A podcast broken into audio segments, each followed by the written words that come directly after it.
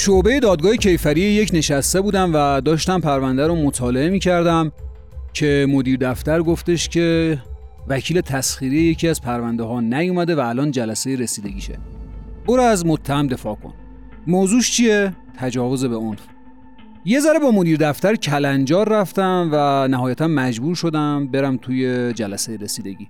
خدا رو شکر ابهامای زیادی تو پرونده بود و جلسه تجدید شد. و من باید خودم رو آماده می کردم برای یه پرونده تجاوز به عنف متهم پرونده شخصی بود به نام محمد که معروف بود به محمد رینگی. سلام. من سید محمد صادقی وکیل دعاوی کیفری هستم. دی ماه 1402 و شما قسمت چهلم پادکست دادپویان رو میشنوید. عدد چهل اصولا عدد بلوغ آدمه. و ما الان توی قسمت چهلم هستیم و پادکست جنایی دادپویان هم به یه بلوغی رسیده.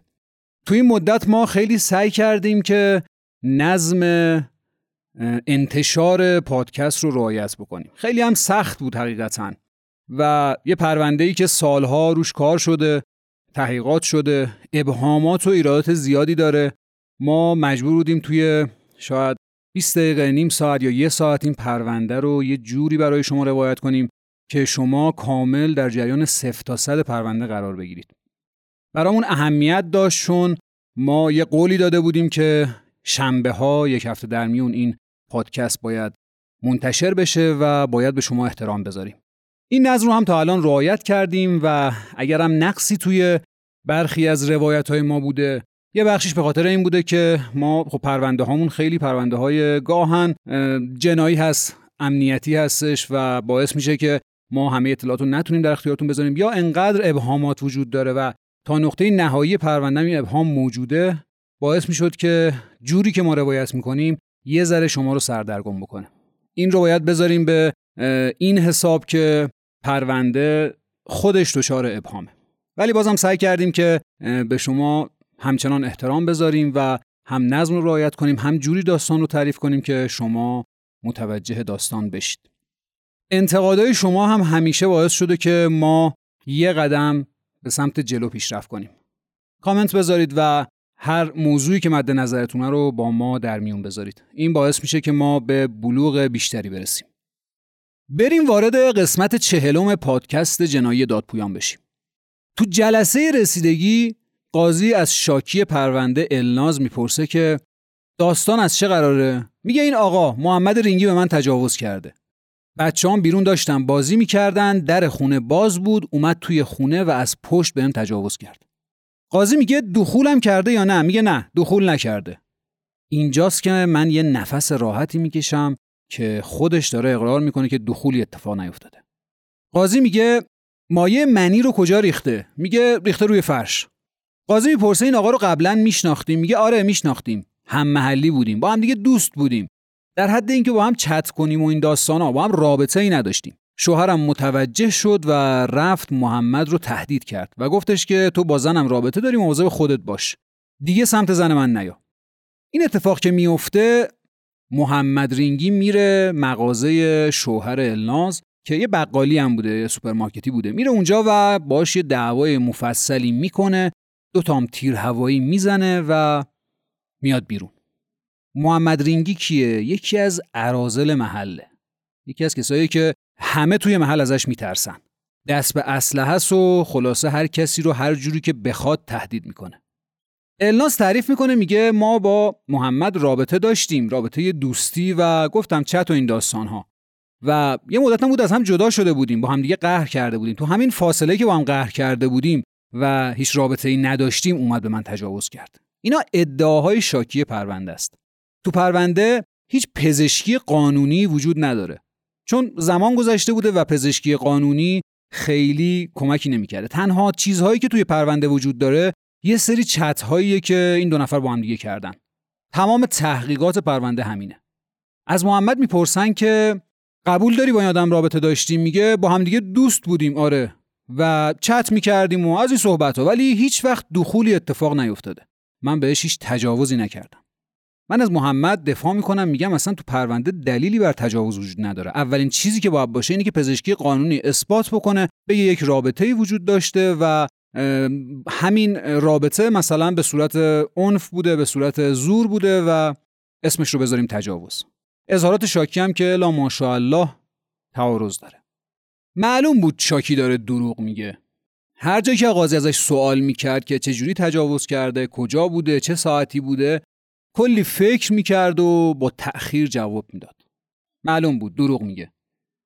قطعا تجاوز اتفاق نیفتاده بود اصلا رابطه ای اتفاق نیفتاده بود بینشون. جلسه تموم شد. محمد رو با قرار بازداشت موقت بردنش زندان. از زندان زنگ می‌زد و به همون میگفتش که ببین آقای وکیل اگه بیرون بدخوامت داری یا حتی اگه تو زندانم بدخوامت داری بگو من اینجا حسابشو برسم یا بچه ها رو بفرستم بیرون برم و یه حالی بهش بدم. شخصیت جالبی داشت. محمد چجوری دستگیر میشه؟ اصلا هیچ وقت بهش ابلاغ نمیشه که پاشو بیا مثلا دادگاه توضیحی بده.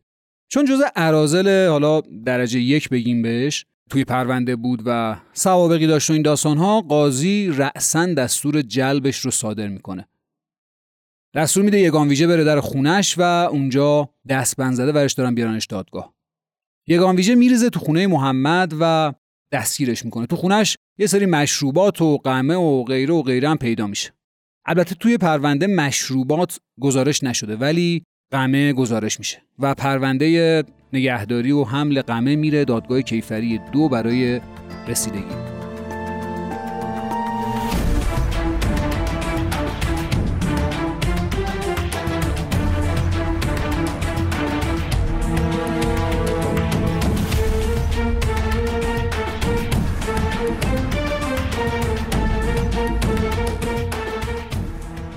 محمد تو زندان تقریبا هر هفته به من زنگ می‌زد و از من احوال پرسی می‌کرد. خیلی جالب بود. من خیلی ارتباط احساسی باش نداشتم که مثلا بخوام خیلی دلسوزی کنم براش. بیشتر دفاعیاتم دفاعیات حقوقی بود. ولی خب مسیر پرونده داشت خوب پیش می‌رفت و محمدم راضی بود از این شرایط. اصلا یه زنگ می‌زد احوال پرسی می‌کرد و حسابی از خجالت ما در میومد با محمد صحبت کردم در مورد پرونده تجاوز به اون گفتم ببین اینا دارن دروغ میگن. تو هم زنگ بزن به شاکی پرونده تهدیدش کن. بگو که ببین پای خودت هم گیره. خودت هم شلاق می‌خوری. داری دروغ میگی. یه جوری سربسته تهدیدش کن که بیاد و رضایت بده. محمدم رفتش و توی ماشین شوهر الناز مواد گذاشت. بچه‌هاشو فرستاده بود اونجا و تو ماشینش مواد گذاشته بودن. زنگم زده بودن. پلیس و اومده بودن و ماشین شوهر رو بازرسی کرده بودن و دیده بودن توش مواد و شوهر الناز دستگیر میشه. یه سری آدم فرستاده بود سراغ الناز و با چاقو تهدید کرده بودن النازو. که سر این مسئله خیلی ما شاکی شدیم که آقا چرا ما گفتیم تهدید کن به صورت حقوقی قانونی که بیاد رضایت بده نه اینکه پاشی با چاقو بری و تهدیدش بکنی یا مواد بذاری. خلاصه شخصیت خیلی عجیبی بود. در مورد پرونده حمل و نگهداری قمم به هم زنگ زد و گفتش که بیا از من دفاع کن. خیلی زبون میریخ می‌گفت ببین من میام بیرون از زندان. و یه سری تریاک و شیشه و اینا دارم. میفروشم حق الوکالت رو میدم. خلاصه من به زور و با این زبون بازیایی که این آدم می‌کرد وکالت پروندهش رو گرفتم. موضوع پرونده ضرب و جرح همین خانوم بود به علاوه اون قمه ای که کش شده بود و توهین و تهدید و این داستانا. یکی از موضوعاتی که تو پروندهش بود این بود که دستور بازپرس فقط این بود که برن دستگیر کنن. جلب و ورود به منزل داشت ولی بازرسی محل نداشت. ولی اینا رفته بودن و یه قمه ای که توی کمد بود. چند تا قمه بود البته. تو کمد بود از توی کمد برداشته بودن و گزارش کرده بودن. ما گفتیم چون دستور بازپرس این نبوده تحصیل دلیلی کرده نامشروعه. بهش هم گفتم که برو بگو آقا این قمه ها بابت تزیه و اینا بوده تا بتونیم تبرئت کنیم.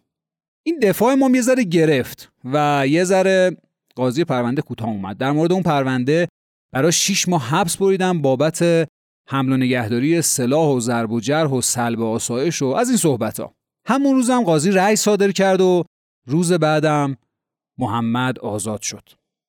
پرونده اولش هم تقریبا تحقیقاتش تموم شده بود و مشخص شده بود که تجاوز به عنفی صورت نگرفته. ولی براش 99 ضربه شلاق و دو سال تبعید به نیکشهر نوشتن. اتهام پروندم رابطه نامشروع غیر از زنا و تجاوز بود. دو تا پروندهاش تقریبا تموم شده بود. نسبت به تجاوز به اون تبرئه شده بود ولی رابطه نامشروع به خاطر اون چتایی که وجود داشت یا دلایلی که وجود داشت که اینها هم دیگه رو میشناختند و خودش هم اقرار کرده بود که بله من این آدم رو میشناختم ثابت شده بود. واسه همین براش شلاق بریدن. پرونده رفت اجرای احکام و احضارش کردن برای اینکه شلاق بزنن و بفرستنش بره نیک شهر بابت تبعیدش. دو سالی که براش تبعید بریده بودن. اومد و شلاقش هم زدن و اجرای احکام گفتش که پول بلیتو بده که با هواپیما بفرستیم نیک شهر. زنگ زد به من گفتش که وکیل اینا منو مجبور می‌کنن که پول بلیت هواپیما بدم. من می‌خوام با قطار برم. چرا اینا قبول نمی‌کنن؟ خلاصه کلی کلنجار رفتیم و اینم رفت پول جور کرد و پول بلیت رو پرداخت کرد به اجرای احکام و فرستادنش نیک شهر. دو سه روز بعد از این ماجرا به من زنگ زد. گفتم کجای نیک شهری؟ گفت نه فرار کردم اومدم تهران. الان تهرانم. گفتم داستان میشه برات؟ گفت نه کاری به من ندارم. من بلدم کار خودمو. کم و بیش ارتباط داشتیم. یه ماه بعد از اون که زنگ زد گفت من فرار کردم اومدم تهران. زنگ زد دوباره گفتش که ببین آقای وکیل دیروز منو پا بسات مشروب گرفتن. کد ملیم هم توقیف کردن. پولم دادم الان آمدم بیرون آزاد شدم ها ولی نمی‌تونستم بگم که مشروبات و تعذیه گرفتن ازم. چیکارش کنم؟ آدم جالبی بود. توی پرونده تجاوز به عنف یکی از شاهدای پرونده مادر خود محمده که علیه محمد شهادت داده. شاکی پرونده مادر محمد اوورده بود به عنوان شاهد پرونده. مادرش هم اومده بود گفته بود که ببین این محمد منو برادرش رو بیچاره کرده. بگیرید بندازیدش زندان که ما خلاص بشیم. توی تحقیقات محلی هم که ازش کرده بودن و اومده بودن تو محل ببینن که محمد چه جور آدمیه هیچ کس جرئت نکرده بود علیهش حرف بزنه. همه ترسیده بودن که بیان بگن نه محمد مثلا جزء ارازل اینجاست یا اینکه ممکنه تجاوز کرده باشه یا نکرده باشه. تنها کسی که علیه محمد صحبت کرده بود مادرش بود. پرونده مختومه شده بود و تقریبا همه کاراش انجام شده بود. شیش هفت ماه پیش بهش زنگ زدم. و بهش گفتم که ببین من یه موکلی دارم و می‌خوایم ماشینش رو پیدا بکنیم. موضوع موضوع طلب بود. گفتم که می‌تونی آمار اینو برام بگیری زاغشو بزنی. گفتش که من الان شمالم.